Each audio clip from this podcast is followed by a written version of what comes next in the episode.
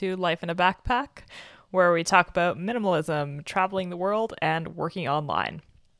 Today, I wanted to talk about the rather broad topic of minimalism as it relates to clothing, and specifically some of the kind of decluttering methods that have become popular with the rise of minimalism.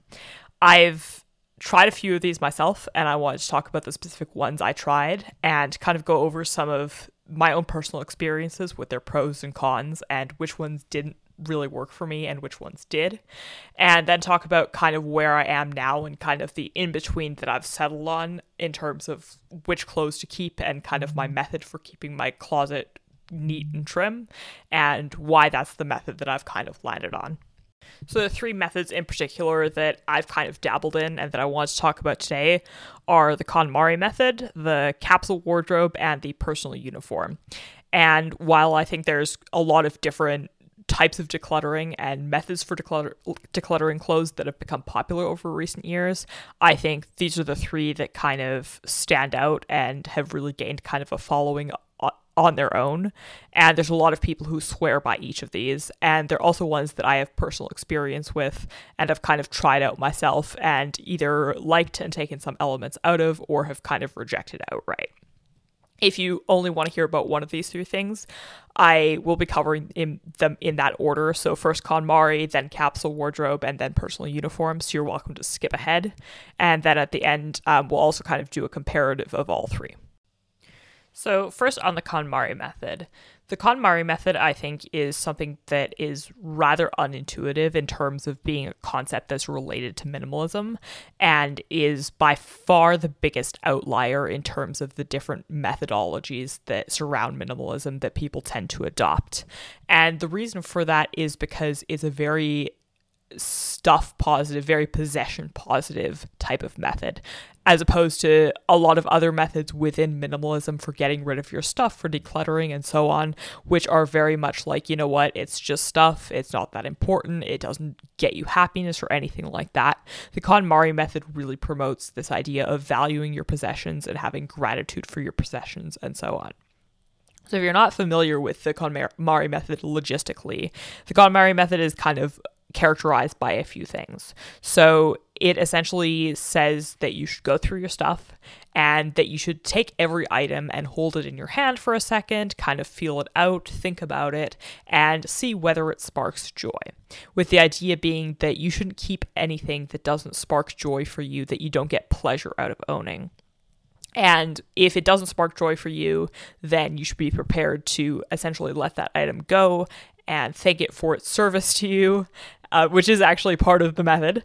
And then you should get rid of that item and then only keep the items that spark joy.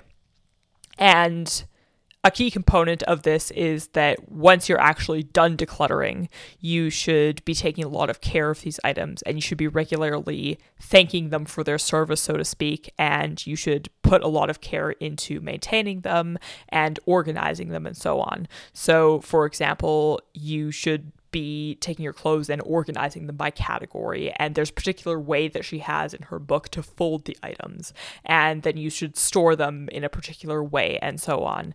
And so yeah like this is very heavy on expressing gratitude to your to your objects to the things that you have and very kind of possession centric, like focusing on the things that you do have and why you value them so much, and placing a lot of value on those things beyond just their utility, like also kind of like the joy and pleasure and value that they give you as an individual.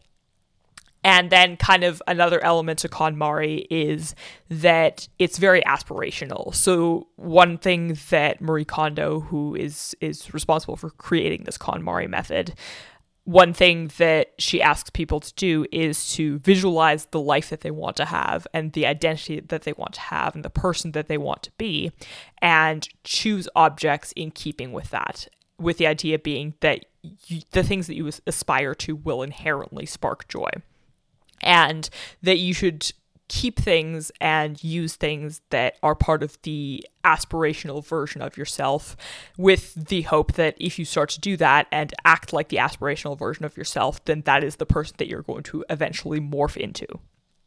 And so that's kind of the KonMari method. And this was something that I kind of dabbled in in the sense that I kind of went through my stuff and said like, you know what, like, you know, this isn't something that necessarily sparks joy, but it's not something that I got into for a really really long time.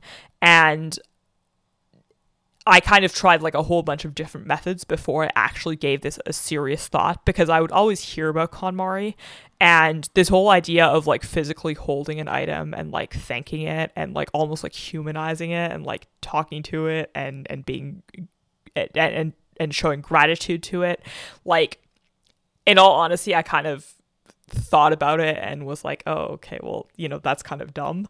Um, I, yeah, I was quite resistant to it at first and for a long time just kind of rejected it outright. And like it's not dumb, but I was just kind of sort of a little bit rigid in my thinking and didn't really want to open myself to, up to doing that. And it, yeah, it just kind of felt l- a little bit unintuitive and uncomfortable to me. And the thing that made me kind of change my mind on it was that I was at one point going through my things and it was late at night and I kind of had this like piece of clothing in my hand and this was like a really unique piece that I swear, like, uh, like I'll never find anything else like it again. I really, really appreciate it, and I like it had kind of been sitting in my closet for a while, and I was kind of like getting that sense of like boredom from it, like, like that feeling where you used to like something, but now it kind of doesn't give you that same sort of energy that it did before, and. I kind of thought about it for a while and thought back to when I had initially found it and things like that. And it kind of like really like re-sparked the joy that I got from possessing that item and made me kind of love it all over again. And I realized that I was kind of spontaneously eh, on my own sort of incorporating this KonMari idea of expressing gratitude and of of really taking the time to look at my possessions and and be thankful for for the fact that I have them and for the value that they bring to my life. So that kind of made me reassess KonMari a little bit and and sort of give it a go but with that said, I it's still not kind of the primary method that I use, and that's for a few reasons related to like practicality and also kind of the philosophy of it that I'll get into in a minute. But first, because we're optimists, um, some of the pros. So I thought that I think oftentimes when we look at our clothes, we're like really dissatisfied. And a lot of people who are drawn to minimalism have this sense of like dissatisfaction because they find that they get bored of stuff really quickly and they want to be able to appreciate their items for longer, but they don't necessarily know how to do that, right? Like a lot of advice surrounding minimalism says, you know, like get rid of your stuff and, you know, separate objects and people and so on. And the underlying message is like, oh, well, you know, like just value your stuff and like, you know, don't get bored of the things you have and don't go shopping for new stuff. But the advice on actually keeping that sort of sense of joy and satisfaction alive when you own a particular piece of clothing or any other item is kind of nebulous. Like there's no real methodology for doing it. And for a lot of people, I think, including myself, this kind of gives you a sense of like lack of control because you don't want to buy more stuff and you don't want to get bored of your existing wardrobe. I think a lot of people if they were given the choice would simply choose to like buy clothes once and keep them for the rest of their life if they could somehow control their level of satisfaction and continuously be as satisfied with that wardrobe as they were when they purchased it on day 1. But sometimes when we purchase stuff, you kind of get that initial sense of excitement, that initial like dopamine hit, that infatuation from buying that new item. And it's kind of a crapshoot as to whether it's something that you end up loving for the next 10 years or whether it's something that you, you get bored of very quickly. And I've personally found myself just like feeling very frustrated because I can't go to the store and sort of differentiate between something that I'm really going to love for a really, really long time and something that's just kind of an impulse buy. Even, you know, if I like use mental tricks to try and differentiate between the two, it's still not perfect. And I still find that it's kind of 50 50. But I found that like when trying KonMari and like kind of like the difference when I tried KonMari was that I would actually take like five minutes just kind of spontaneously here and there to like to do this like ritual of like looking at my stuff and like I still don't like talk to my stuff. I don't like thank them as though they're people. I that's still like a little bit weird to me, but I would take the time to like actively look at each piece and like hold it in my hands and like think about like either the stuff I've done with it or like when I purchased it and things like that. And just like think about how much I actually love the item and like the particular features of it that I really like and really appreciate. And this really took me by surprise because I didn't think it would be very effective, but I've actually found it to be extremely effective in terms of not getting bored of your stuff.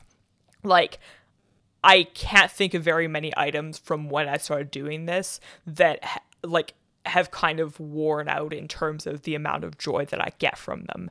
And so this was like by far the biggest benefit that I have found in KonMari and I'm really glad that I did kind of look back on it and sort of give it a second shot because I feel like I have a little bit more of a, a formalized methodology now for actually taking the stuff that I have and continuously staying satisfied with them as opposed to just liking them when I purchase them and then kind of having this itching feeling of like, oh, like you know, I'm getting bored of these jeans and I don't like them anymore and I kind of want a new pair of jeans, which which really frustrated me before. So I think like that was the biggest benefit that I got out of KonMari was just kind of like, you know, if I bought a jumpsuit and I had particular reasons why I liked it, then I could by deliberately going back and artificially kind of reminding oneself about, you know, like what I like about this jumpsuit, like, you know, how the pant legs fit or like the fabric or like, you know, whatever it might be. That kind of resparked that sort of joy and that sense of like satisfaction and perfection and just kind of like completeness. Like, I don't need anything else. I'm content with what I have. And like, I'm not dissatisfied with this in any way. It's not boring to me. I also think that the KonMari method is good in terms of not being not necessarily needing to buy anything new. So I think when people first get into minimalism, sometimes they inadvertently actually end up buying more stuff than they throw out because they kind of without any sort of system go through their stuff and get rid of everything that they're kind of bored of or don't like anymore or doesn't fit or whatever it might be and then the next natural step for them is like oh well you know like now i need some new tank tops or now i need some new jeans or or whatever it might be and whether people realize it or not i think like sometimes that's almost sort of like a like a subconscious excuse to kind of go shopping, right? Like you want to give yourself a reason to shop and give yourself permission to shop and not feel guilty about it. So in that sense, I think a lot of a lot of like unsystemic decluttering for people who are new to minimalism kind of encourages consumerism and encourages this sort of like impulse buying and creating reasons to shop more and kind of like perpetuates those bad habits that those people are trying to get away from. I think KonMari is useful in the sense that like you don't need to go out and buy anything new, right? Like you can go through and like get rid of stuff and kind of like already work with what you've got. Whereas like when you have like a personal uniform or capsule wardrobe, which we'll talk about in a few minutes, that kind of begs you to buy new stuff in order to make your in order to kind of complete that method, right?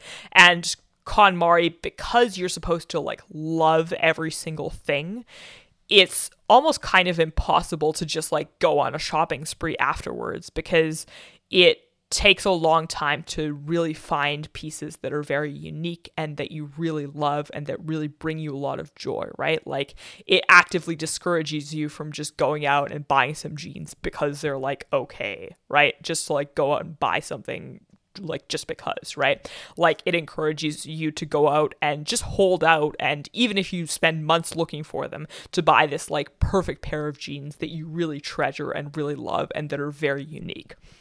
So I quite like that about it. And I also think that minimalists kind of tend to really appreciate it when things are very decluttered, when they're very clean and very organized.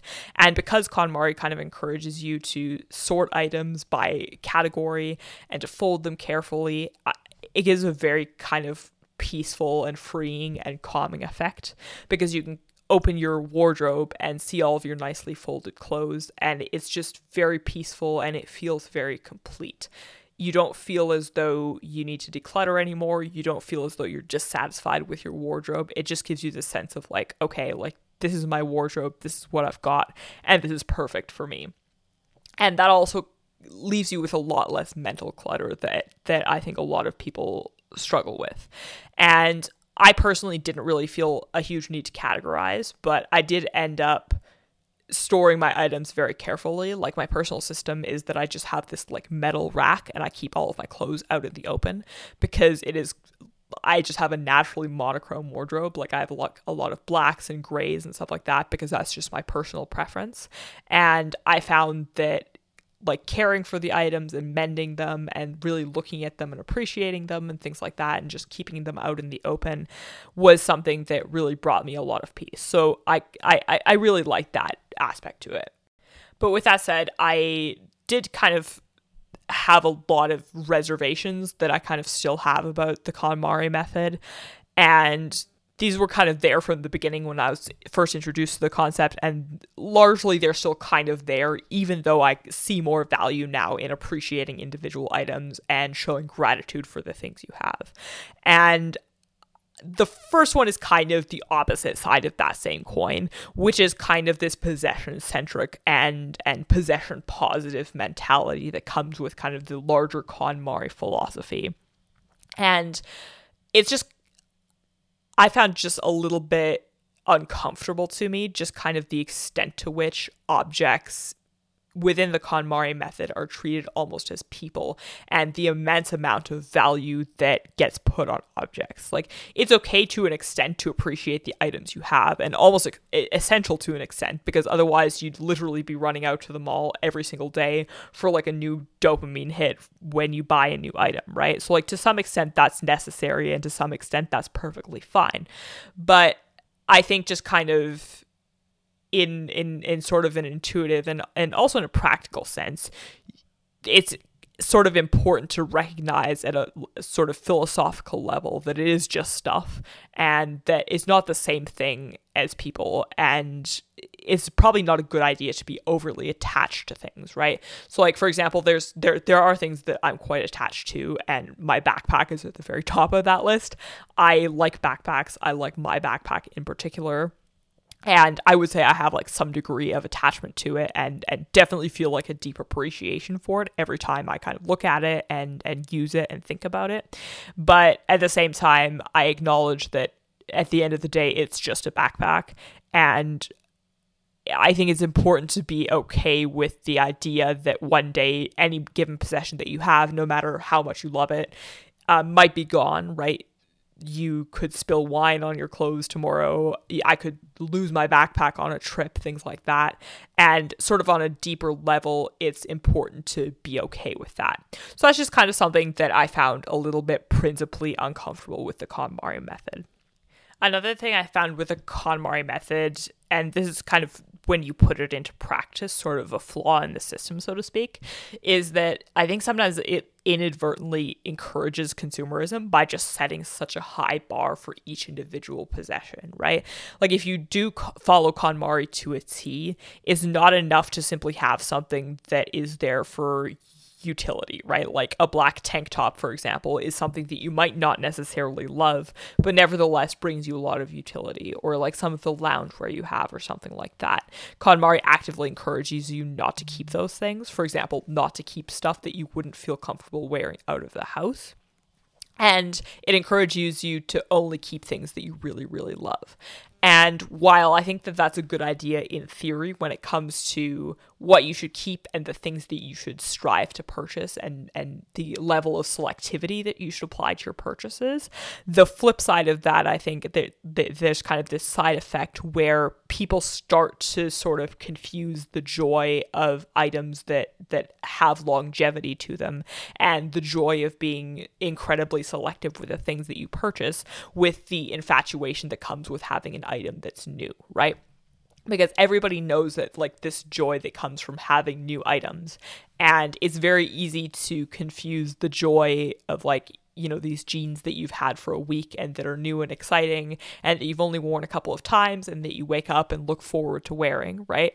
And versus the jeans that you've had for 10 years that are like your perfectly reliable jeans that you can never find anywhere else again and where like every time you wear them you hope and pray that they don't get torn or don't get any stains on them or anything like that right? Like that item that you'd be absolutely heartbroken to lose even though you've had it for like years and years right? So i think a lot of people kind of confuse those two things and what ends up happening is you have your items but you end up getting bored of them because that's to an extent like even if you were doing this whole like gratitude thing to some extent people are just always going to get bored right? Like you're, you're kind of wired to become bored with your stuff over time. And when people get bored what they inevitably do is try to apply KonMari and say like, hey, this doesn't spark joy anymore. And then they go out and find new stuff that does spark joy. And oftentimes people also aren't as selective as they should be because they see joy when they you know like see a new pair of jeans at the shop or something like that. And they confuse that joy of newness with the joy of being very selective and the joy of it being the absolute perfect XYZ, right? And so the result of that is just kind of this like rapid cycling of like getting bored of things, not having it spark as much joy anymore, so to speak, getting rid of it, going to the store, finding else that sparks something else that sparks joy because it's new as opposed to because you've selected it very carefully, taking that home, getting bored of it again, and so on and so forth. So in that sense, I think you know if you if you aren't careful with KonMari, it can encourage you to just become this like rapid cycle co- consumer which is sort of the opposite of the goal that anybody has when they're going into minimalism or going into KonMari in particular. And then also kind of back to the philosophical backbone of KonMari i think there's sort of an issue with the aspirational side of it. And to some degree this is kind of unrealistic because it also creates bad consumer habits in and of itself. And I think this is true for clothes in particular because clothes oftentimes are things that people use to express their identity, right? Like when you buy a piece of clothing, oftentimes you're thinking like, "Oh, well, you know, like is this portraying me the way I want to portray me and how does this make me look?" right? Like there's a huge sort of socio-cultural difference between like wearing a blazer and, and looking like a business person versus like wearing like a band t-shirt, right? And like everybody sort of intuitively understands the message that they're sending when they select the items of clothing that they choose to wear. And when people look at their closets and think like, "Oh, you know, like I don't wear 80% of these clothes." There's always sort of this subset of clothing that people never wear, and the reason why they never wear it is because it is it doesn't belong to their present self it belongs to their aspirational self right? Like that ideal self that they've been striving for forever that they may or may not ever achieve either because it's unrealistic or because it's just like it's just like not something that they've prioritized necessarily yet. So this is for example some people will have clothes that are like way too small for them because they're like, okay, well, you know, one day I'm going to lose weight, one day I'm going to get around to it, and then I'm going to wear this like amazing thing, and life's going to be perfect. Or they have like a bunch of cocktail dresses because they're like, oh, well, you know, like the ideal version of me goes out to like cocktail parties and is all like fancy and has this like amazing party social life, blah blah blah. And in reality, that's just just not who they are, but that is who they would like to be. So they have like ten cocktail dresses and one T-shirt, right?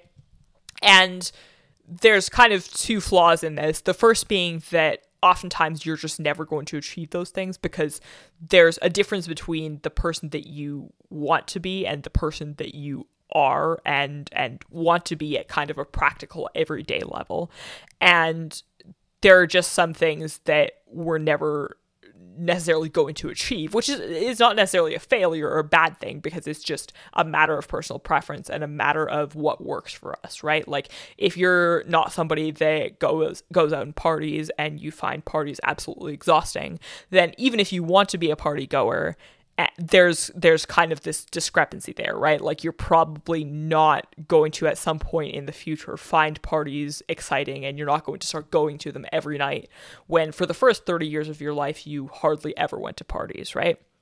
And that's sort of a separate thing in and of itself of becoming comfortable with who you are as opposed to this sort of unrealistic idea of who you could be at some point in the future.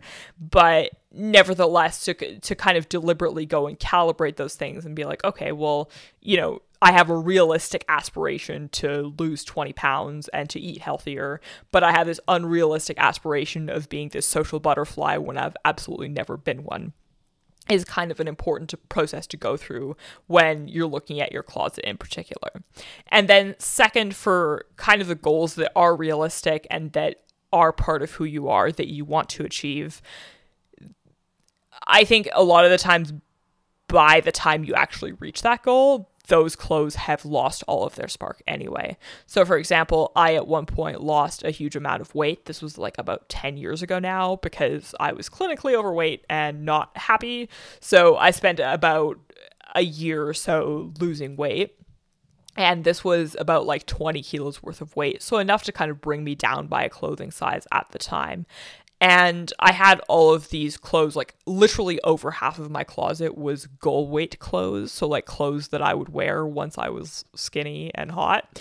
Um, or at least so I thought. Um, but then I actually got to that weight and I looked at all these clothes that had been hanging in my closet, kind of beckoning to me for like years on end, and that I had been so excited to finally be able to wear. And it turned out I actually didn't like them. Or like a lot of the clothes, like I just physically had not been able to wear before because they like either looked so awful because they didn't fit properly or because I physically could not fit inside them. And I had never actually worn them and never actually gotten a chance to see what they looked like on my body. And even though I liked the piece of clothing in a theoretical sense, when they were actually on me, they did not look nearly as good as I thought they would. And that was just kind of part of learning sort of, you know, what clothes would fit with my body. But yeah, so like the majority of, of my closet and and like the majority of the clothes I had that were these kind of like aspirational clothes, I actually ended up getting rid of really without wearing them once, which unfortunately was a huge waste. But you know, live and learn. Um, just because they just there was this discrepancy beca- between where I thought I would end up and where I actually ended up, both practically and in terms of preference. So this sort of idea of KonMari of like dressing for your aspirational self or or at least keeping possessions that relate to your aspirational self I think can really lead us to sort of cling to certain things because we have these dreams that may or may not be realistic or be who we actually are.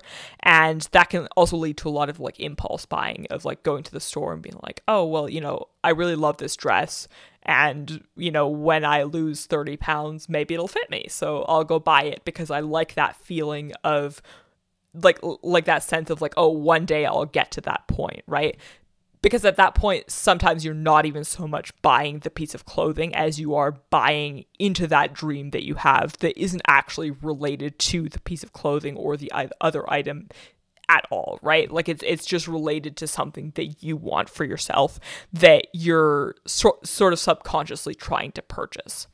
So that's just kind of another sticking point I had. And then another sticking point was this whole idea of maintenance. And I think that the idea of maintaining your clothes is something that I've personally benefited a lot from. So, for example, I used to think that the idea of mending my clothes was just kind of like, like for some reason, like the item of clothing somehow stayed flawed in my own brain, even if I mended it, because it was somehow at that point like imperfect. And I've really gotten around or come around to to mending clothes and maintaining them, and and really finding each each piece piece of clothing precious as a result of this this KonMari philosophy. But I do think a lot of the the maintenance that is proposed in the KonMari method, like folding your clothes in this very particular way and organizing them in this very particular way. I think that's like exhausting for a lot of people and not necessarily an approach that is practical, right? Because like people are busy and they don't necessarily have the time to or even want to do some of these things, right? So one thing that that KonMari asks you to do is if you have like a handbag or a purse and you come home, then before you just like flop on the couch, you take the purse and you take each item out of the purse and put it in its place. And then you thank the purse and then put the purse in its place, right? And I think just you know, the way this practically pans out for a lot of people is that it's just not sustainable. Like I carry a backpack most places I go, like a little like like just like a small day backpack and which is kind of the equivalent of my purse.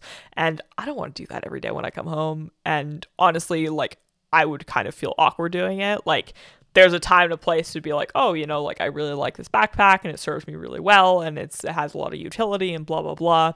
But yeah, I don't want to do that every day when I get home, nor do I have the mental capacity to do that with like all of my things, right? Like, I, you know, it's a good thing to clean up your clothes, but I don't want to go through this whole like folding process and like putting it away and thanking it and blah, blah, blah, right? I think that practically that just doesn't pan out for a lot of people. So that would kind of be my biggest practical criticism of KonMari is that it's it's just something that's like very high effort and and requires a lot of mental energy and sort of demands things that aren't always realistic for people. So those are kind of my thoughts on KonMari, and we'll kind of come back to that a little bit uh, when when I talk a little bit about comparing the different methods. But I want to move on here to the second method that I was going to discuss today, which is the capsule wardrobe.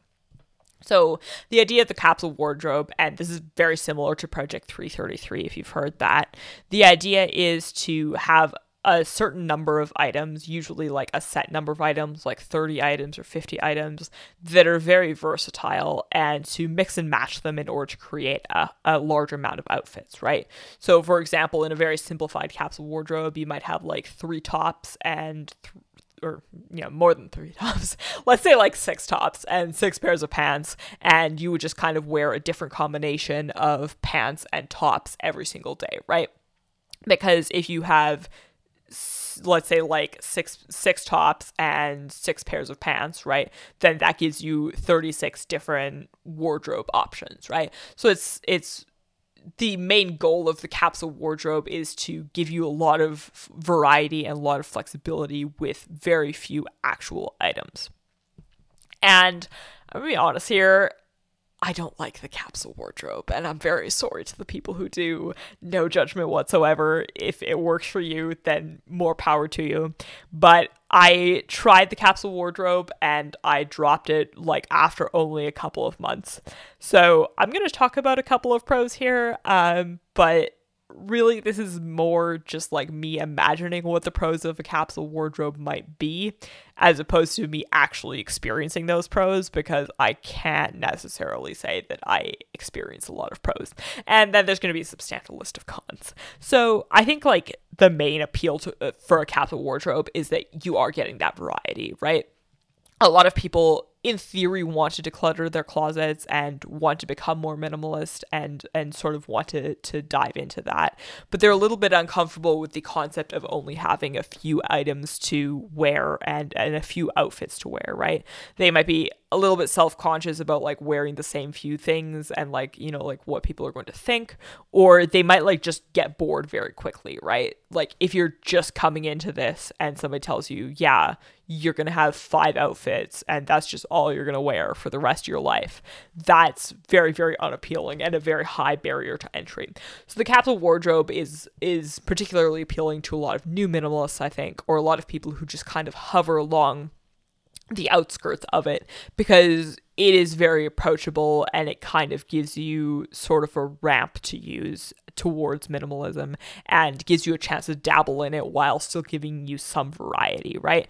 And it largely holds up to that, right? Like if you have pieces that are very versatile, you can create a lot of different outfits from from just a few things. And there's also very like subtle low volume things that you can do. For example, if you just have like a little box of jewelry, right, which doesn't take up very much space, you can do a lot of customization on your outfits with like just a couple of accessories or like with a different hairstyle or like if you have an item that can be worn in different ways, right? Like let's say you have a blouse and you might wear it open with something underneath or you might wear it buttoned up or you might wear it with like a tie or something like that there's a lot of things you can do with that one item of clothing. And if you're somebody who's like very creative and really likes the whole mi- mixing and matching thing, then yeah, I think this is great for you, right? Like definitely a good thing to try out if you're a little bit hesitant but and you still want to have that ability to exercise your creativity, but also look into your closet and think like, "Oh my god, I have so many clothes," right? Like this is this is a good balancing point.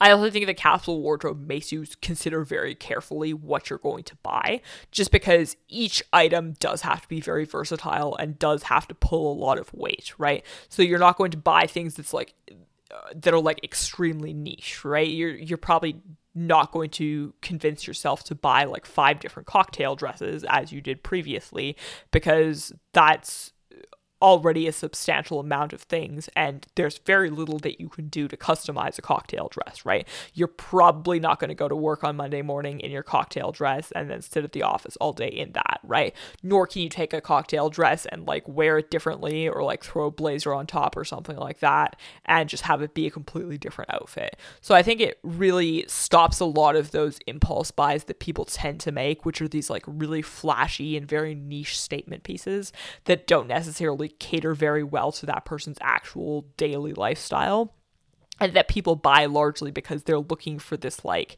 like like they're looking to escape some sort of intangible boredom that they feel they have. So the capsule wardrobe is also very good I think for like curbing the the worst excesses of of those consumer habits, right? Um with that being said, why did I not like the capsule wardrobe? And yeah, yeah, I could go on for this about this for a while. But these are very personal things. And again, like, I don't think this is a bad method. I think that for some people, this works really well. It's clearly very popular and has sustained itself for a really long time now. So don't let me discourage you. Um, but with that said, I think what I found with capsule wardrobes were that a lot of items are very generic. And this kind of butts heads with the KonMari method of just just keeping things that really spark joy and that are incredibly unique and that you really love.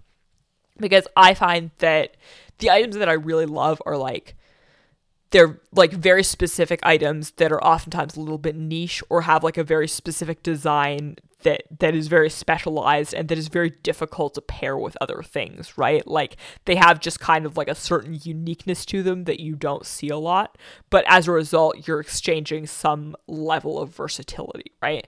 And I found that when I tried the capsule wardrobe, it kind of pushed me to pick things that were just like incredibly generic and I just got very, very bored of it very quickly because I wanted to wear my statement pieces, and those are the pieces that I truly loved. And instead, I was thinking, like, oh, well, you know, like I gotta have some t shirts and I gotta have some basic blouses and I gotta have some, you know, pairs of jeans. And I can't have anything that's too out there because, like, this, like, really interestingly cut blouse is not something that I can pair with a lot of different things, right? And I can't really create a large number of outfits out of these statement pieces. So, yeah, I I'm just like personally not a huge fan of of clothes that I would personally consider to be generic. I'm not really aesthetically as minimalist as some people are. I would get like very, very, very bored just wearing like basic t shirts and blouses and jeans all day. I do have um, kind of like a base uniform that I'll get into in, in, in the personal uniform component of this later. But yeah like i i just really love my statement pieces and the joy of fashion really comes out in those. And i thought that the capsule wardrobe was absolutely horrible in terms of catering to people who really like that and sort of along the same lines of personal preference, I found that the types of clothes that I've always naturally gravitated to for for my entire life were kind of incompatible with the capsule wardrobe. So I'm the kind of person that really likes uh, kind of a monochrome wardrobe. Like I really love the color black. I don't know why. Like I just I don't really love colorful outfits. I, I don't like orange tops or like pink pants or anything like that. I really like the simplicity of like a solid black or like black and silver or something like that. Like that's just my personal preference. And I think that when you have this kind of monochrome personal taste, it's very difficult to create a lot of items to like customize because like they're all compatible with each other, but at the same time your your outfits all kind of end up looking the same, right? Whereas like if you have 10 different shirts and they're all a different color, then you can create very distinct outfits. And that's kind of what the capsule wardrobe I- intends for you to do. And then also I've kind of also like always gravitated towards dresses and jumpsuits.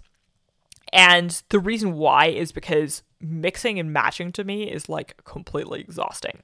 And that's essentially the gist of the capsule wardrobe. Like and and and that's just not something that I personally like to do. It's it's very mentally exhausting for me. It contributes to a lot of like decision fatigue and I'm really like fashion impaired. I I like particular pieces that are well designed, but the point is that I pay for people to be creative on my behalf and to design interesting one piece outfits for me so that I don't have to think about it, right? And I really like dresses and jumpsuits for that reason, is because it's a one piece outfit that someone has put time and thought into creating. And I really appreciate those outfits, but at the same time, I can't create them myself. Like, I'm not very good at knowing, like, oh, well, you know, like this particular type of blouse would go with like these types of pants, and this balances out this, and like these are the colors that go together. Like, that's just way over my head. I don't understand it. And yeah, so like for the types of clothes that that I in particular wear, which is a lot of jumpsuits and a lot of dresses, that leaves like very little room for variation. And I my preference for that is just so strong and it works so well for me that it kind of nixes the idea of a capsule wardrobe because, you know, there's there you can customize a dress or a jumpsuit, but you can't pair a jumpsuit with a dress, right? And and that's kind of the point eh, behind a capsule wardrobe is to take different pieces and put them together in like in in different combinations. And you can still layer to an extent, right? Like you can probably put a blazer on top of of a dress with an A-line skirt or you know, you can like put jewelry on top of something, like you can wear like a like bracelets with your jumpsuit. I'm also not an accessory person, so like Accessories to me are just kind of mental clutter that I immediately want to get rid of and that just don't have much utility to my mind. Some people love accessories. Um, I'm I'm just not that kind of person. So even that customization option was sort of not accessible to me in terms of personal preference. So just for that reason alone, the cap the capsule wardrobe didn't really work for me. I also think that the capsule wardrobe is very rigid when it comes to catering to different seasons and events because if you have very niche pieces which which KonMari allows you to do or if you have a personal uniform that you just kind of customize with single pieces, right? Like if you have a personal uniform, you can just throw a blazer on top of it or have like a jacket for cold days or like have a, a, pair of sweatpants or something like that to kind of to kind of tweak your base uniform a little bit that that makes it like really compatible with different seasons, different events, things like that. But the capsule wardrobe, because all of your pieces already have uh, like they they cater very much to your daily life, right? Like usually like your job and, and your personal life and sort of some rough combination of that. When you're going into something very niche or when you're transitioning through four seasons, it kind of has difficulty keeping up with that, right? Because like imagine if you have like this like wool sweater that you only wear in the winter.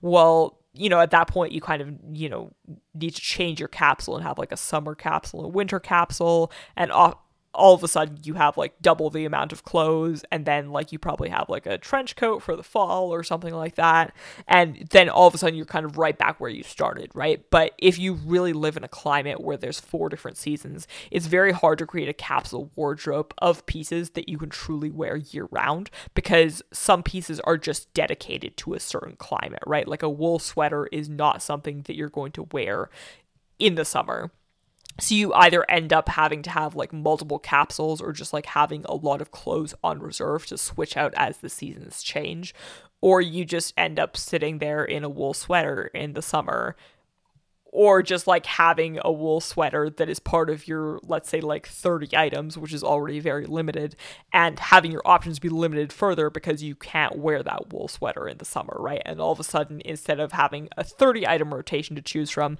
you only have a 15 item rotation because for the entire summer you're not going to be wearing the other 15 items and then also for you know events like if you're the kind of person who doesn't go to cocktail parties very often but you know maybe you'll go like once a year or something when that once a year rolls around it's very difficult to figure out what exactly you're going to wear.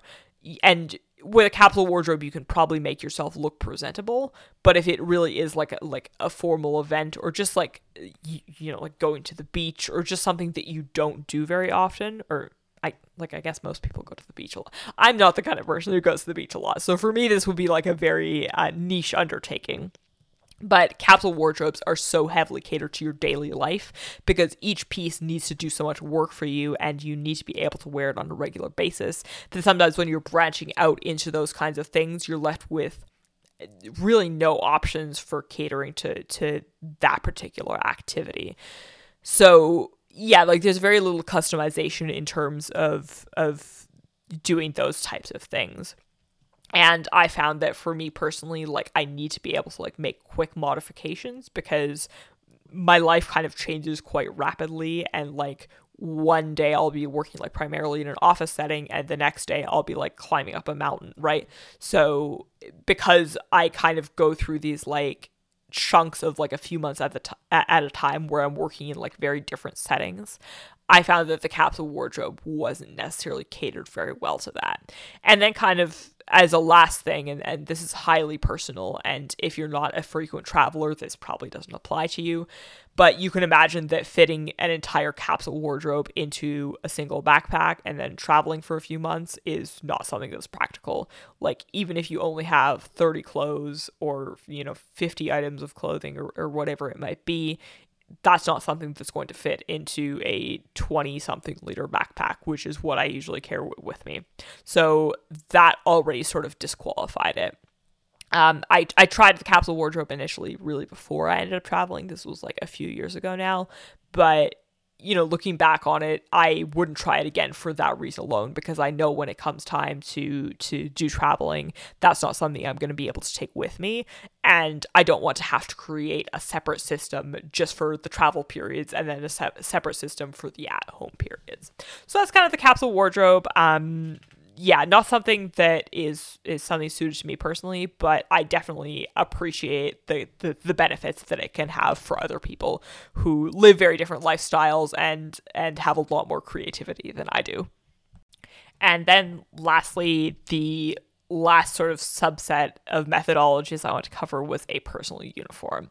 And this is one that I think a lot of people shy away from because it's it's it's perceived as being the most extreme and, and probably fairly perceived as being the most extreme. So the idea of a personal uniform as as the name kind of suggests is that you have one outfit and like you probably like own several of this same outfit that is very basic that you wear pretty much every day and you can be more strict or less strict with this. Like, definitely, I'm much less strict with it. But in its purest form, you get up every single morning and you wear the exact same thing. Just like if you were, let's say, like, if you worked at a retail store, right? Like, you probably get up before work and you put on the same uniform every single day. And so you get up every single morning and you put on the exact same thing. And basically, fashion is now irrelevant to you.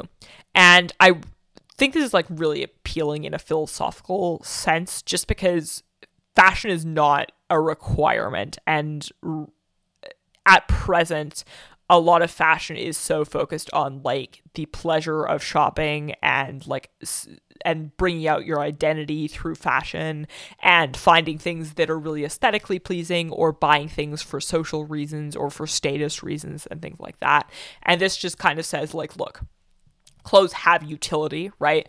Um, and we need to wear clothes, but they don't necessarily need to have any sort of like like aesthetic purpose to them and you know this whole idea of like social status and things like that are is something that like isn't necessarily really important, right? Like you need basic clothes to cover your body, to keep yourself warm, to make you feel comfortable, to make you feel confident in yourself, but that's pretty much it. So most of the time a personal uniform is something that's like very generic and very easy to replace.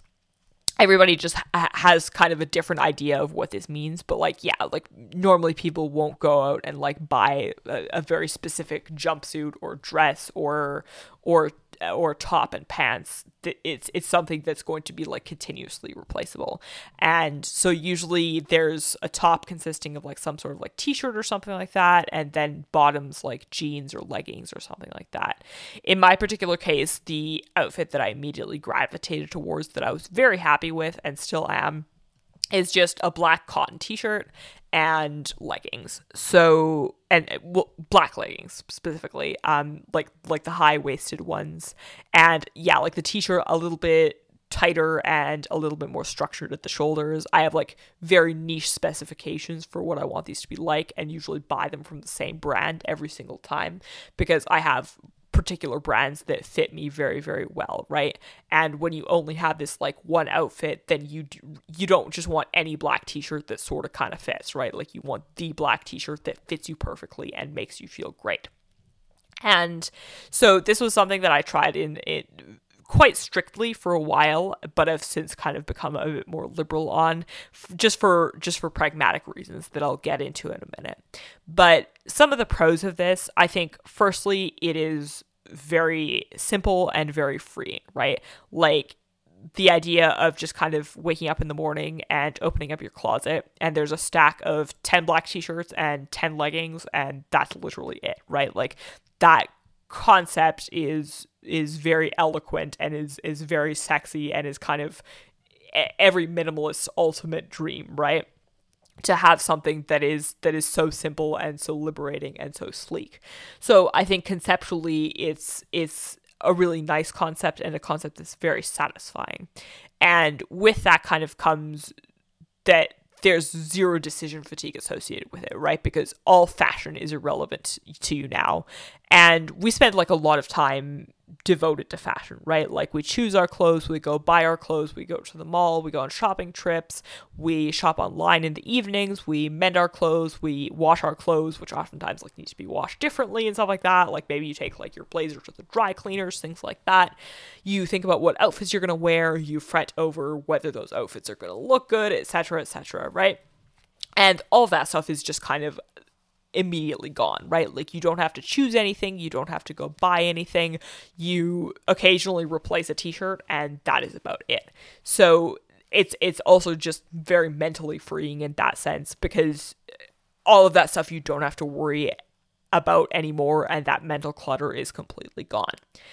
And it's also kind of for similar sort of indirect reasons a very cheap method, right? And you can kind of understand this intuitively so, first of all, when most of us buy clothes, there's some waste product associated with that. You're when you buy a piece of clothing, you're not necessarily always going to like it. Like sometimes you think you liked it initially and then it turns out you don't. And that kind of that all the money and time that you spent on that goes to waste. Or sometimes you'll just buy something and the quality of it will be absolutely terrible because most people are continuously sort of trying on new types of clothing, new fabrics, new brands, and so on. So, you know, I've definitely been in the position of buying something that I thought was of high quality. And it turns out that even though it was marketed as such and seemed to be of relatively high quality, it actually wasn't, right? So there's there's kind of that and then we also kind of change changes people and get bored of stuff so there's a quick turnover right when it comes to to the clothes that most of us have and so comparatively speaking when you just have one single outfit right buying a new t-shirt once every few months or even once every couple years if if you you're buying really high quality stuff that you take good care of is is incredibly cheap. Like a, a black t-shirt you know you can get one for 10 bucks if you really want. Like the ones that i personally buy are a little bit more expensive but yeah like it, it's it's definitely a lot cheaper than than going out and and having like a large variety in your wardrobe and the clothes actually I found don't wear out very quickly at all. Like you'd think if you're wearing black t-shirts every single day that you're gonna have to like buy new t-shirts every like month or two. But I actually found that you know you can easily go a year if you need to with like ten different t-shirts. And then thirdly, I think because you're putting so much time into finding one particular outfit that you really like, it's something that's always going to look good and you never have to question what you look like, right? Like I like I said, gravitated towards this particular outfit. And it's something that I knew looked good on me and something that was very consistent and reliable. And I never had to step out the door and be like, oh, well, you know, like, do I look good in this today? And like, am I comfortable in these clothes? Like, these were clothes that were physically comfortable, but they were also comf- comfortable to me psychologically, right? Like, I felt very good in them as a person and and I felt that I looked very good in them and to kind of have that comfort of always knowing that you have this like consistent level of like looking presentable and enjoying the way you look personally was was a really big benefit to it that that I kind of undervalued initially. And on the flip side, kind of look, looking at some of the cons of this, like I think these are like very intuitive, but I will say just to preface the cons list is this is as restrictive as you want it to be, right? Like I think most people who have some sort of personal uniform have some variation. And I think another pro of this actually is that it's very easy to introduce that variation, right? So what I have now is is I do have this like personal base uniform that I've kept and that I really enjoy and it's just such an easy go-to and I love having that go-to but I have some things that can really quickly modify it. So for example, I have this oversized plaid blazer that I have and just by putting this blazer on top of the outfit, I can really quickly make myself look more professional um, for like office environments or like meetings and things like that where I need to look a particular way. Or like if you know, it's like really cold out, then I have a pair of sweatpants that can go over top of the leggings or that I can wear instead of the leggings.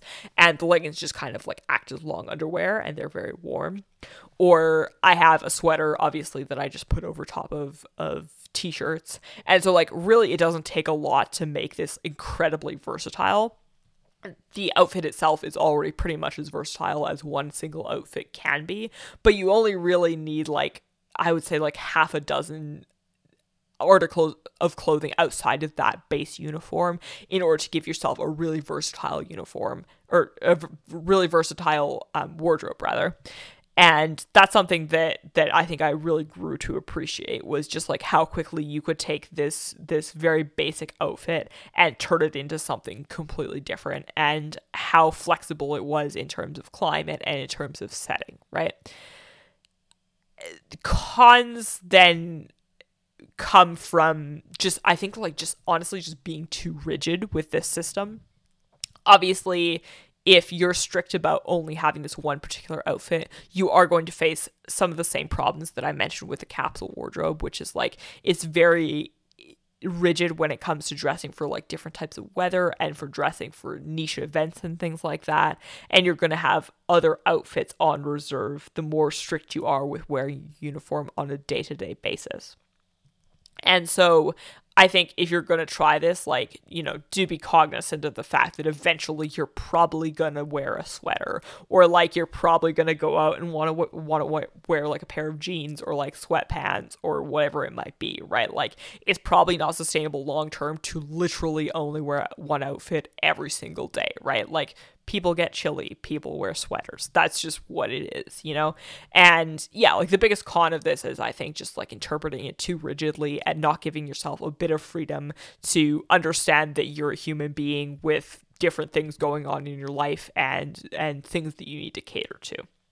And then kind of the the other main main component of this is just that like it gets boring.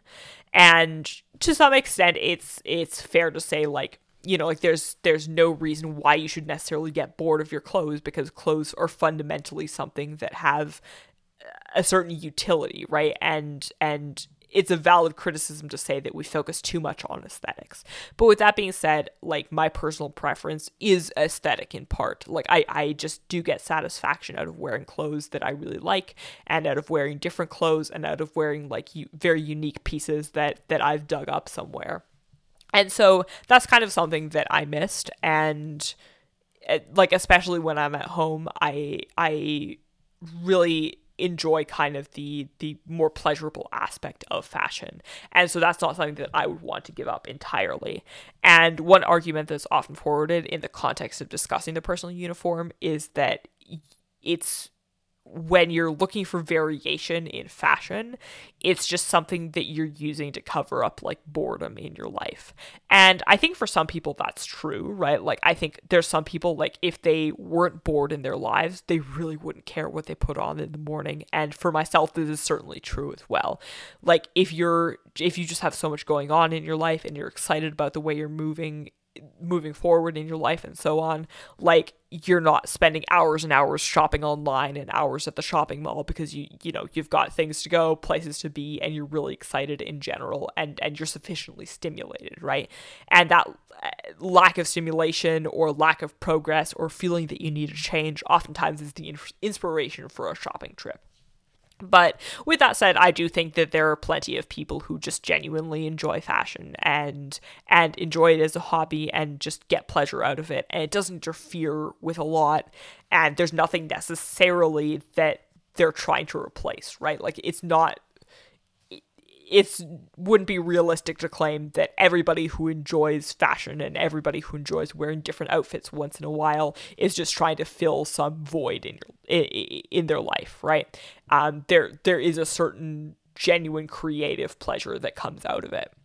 And so yeah, like that that's just kind of the main criticism that that I have is that if you're very strict with it, it does get impractical, it does get boring eventually for most people. So I guess having tried all of those three methods and and kind of looking at them individually and my experiences with them, I've kind of gotten to a, a happy sort of in between that that I'm pretty comfortable with. I think I draw very little from the capsule wardrobe just because like it didn't work for me at all. I get I think the most influence from the personal uniform. I still have the t-shirts, still have it have the leggings. I have about 5 sets, I think. I think I haven't counted recently, but I think I still have have around 5 of each one.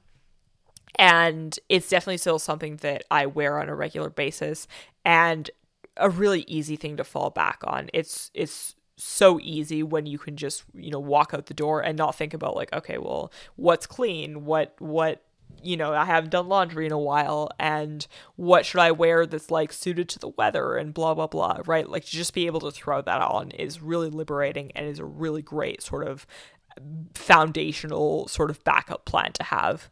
And so I definitely still use that quite a bit. I would say that roughly every second day at this point I wear it.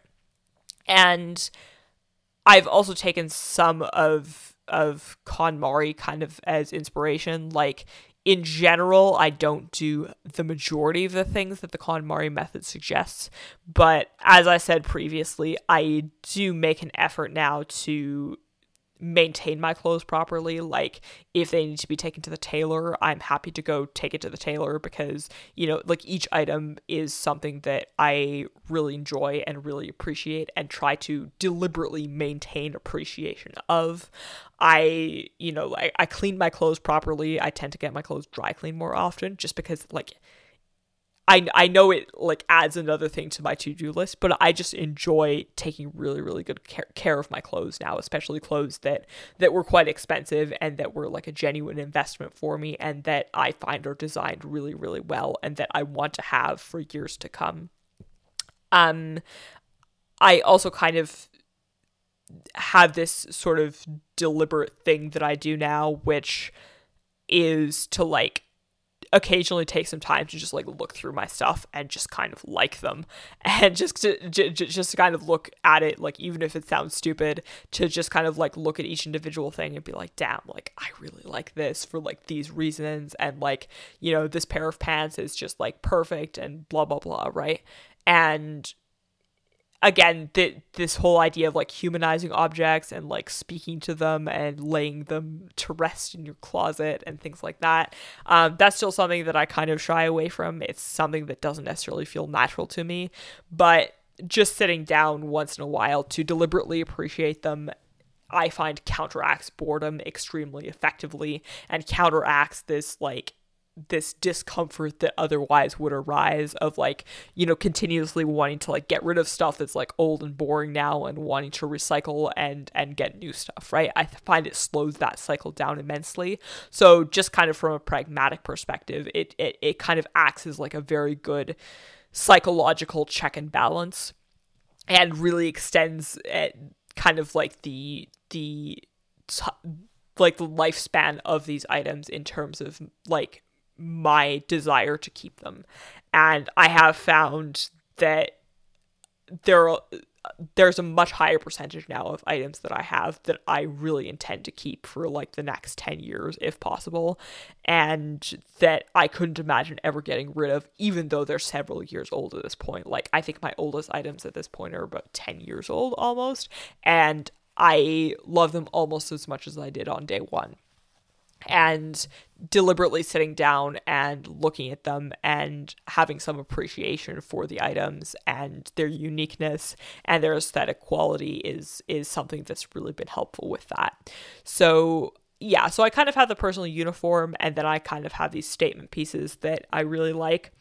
Um at this point I kind of have like I would say like four or five jumpsuits and like yeah like around the same amount of dresses maybe like three or four dresses. And i have a couple of sweaters that even though they're sweaters like they're very basic items but i actually really love my sweaters. Um i would say they're my favorite like all of my yeah i would say they're some of my favorite pieces but yeah, all of my clothes are are my favorite at this point. And then I have a couple of pairs of pants and and a couple of miscellaneous things. Like for example, I have a, a, a blazer, as I mentioned before. So yeah, I including like I have like five pairs of leggings roughly left and five t-shirts. So I definitely consistently am under 50 articles of clothing. I would say that I generally hang around like the 30 piece mark, which is actually kind of comparable to the size of a capsule wardrobe. So, you know, I guess in retrospect, sort of the the size of the capsule wardrobe and what you need in order to to be sufficiently flexible is something that that checks out in my personal experience. But yeah, like just kind of having that base uniform and then having the few different outfits like I said, a lot of my outfits are one piece just because, like, that's very simple. I don't have to think about the different pieces of clothing. Like, I just put on a dress and that is the outfit, or I put on a jumpsuit and that is the outfit, right? And yeah, I don't have to think about putting different things together and just kind of there's like a mental simplicity associated with that. So that's kind of what I've landed on. In terms of traveling, like, I do strip it down a little bit and I I essentially just take half of what I have. Like the leggings and the t-shirts have the side effect of just being like very very easily compressible. So I can actually fit a lot of them into my backpack and uh, still have it basically be empty. Like they just get so so small because it's a very thin fabric. And so and then I just throw in a couple of jumpsuits and dresses depending on where I'm going and how long I'm going to be so that I always have that. I also have like a raincoat that that stuffs into like this really tiny compressible pocket that I keep with me. And so yeah, like there's there's not a huge difference between being at home and traveling, but when I am traveling, it's really just the exact same wardrobe minus a few items that that I don't need and and that I can leave behind. So, yeah, that's just kind of where I've ended up. And if you have, if there's like one takeaway from this, I think definitely trying different things is good, but also follow your intuition and figure out what combination of things works for you, right? Because like it's very unlikely that one of these things is going to work perfectly. And if it does, then that's great because it's very easy to slide into that and probably you've already intuitively identified before even trying it what is going to work for you and what isn't, right? So, you know, if if that works then that's great. But if you find that nothing in particular works for you, and there's still kind of something left to be desired, then I would say like don't be afraid to kind of create your own system and and mix the different systems together and find kind of a balance that works really well for you. And then also as a last point, when you come across these different methods and you find one that you think is just too extreme, I think it's worth it like if especially if you don't need to buy a whole lot in order to try it out to at least like like take kind of the gist of that particular method and see if there aren't some elements of it that you can incorporate. Because even if something is like not very intuitive to you you might find that just like taking a little touch of it and adding it to what you already do is something that you might be really receptive to. Again like i was really rigid when it came to KonMari at first, and I literally spent years being like, "Oh my god, why do people do this?" And I just don't understand this. And I guess it's like my own flawed closed-mindedness. But yeah, like if if there's a particular aspect of something that is a little bit of a leap for you, like in particular the personal uniform, it might seem like really scary to like buy multiples of one outfit and to wear something multiple times per week. But if it's something that you feel you would be at all receptive to, at least take the time to understand its appeal and, you know, see if that's not something that you can incorporate in some capacity. So I hope this ga- gave you guys like something to think about, regardless of which stage of this you are at. And especially if you've settled on a different combination of really common tactics. I would love to hear about it if you want to reach out and tell me kind of the in between that you've settled on and why it works so well for you.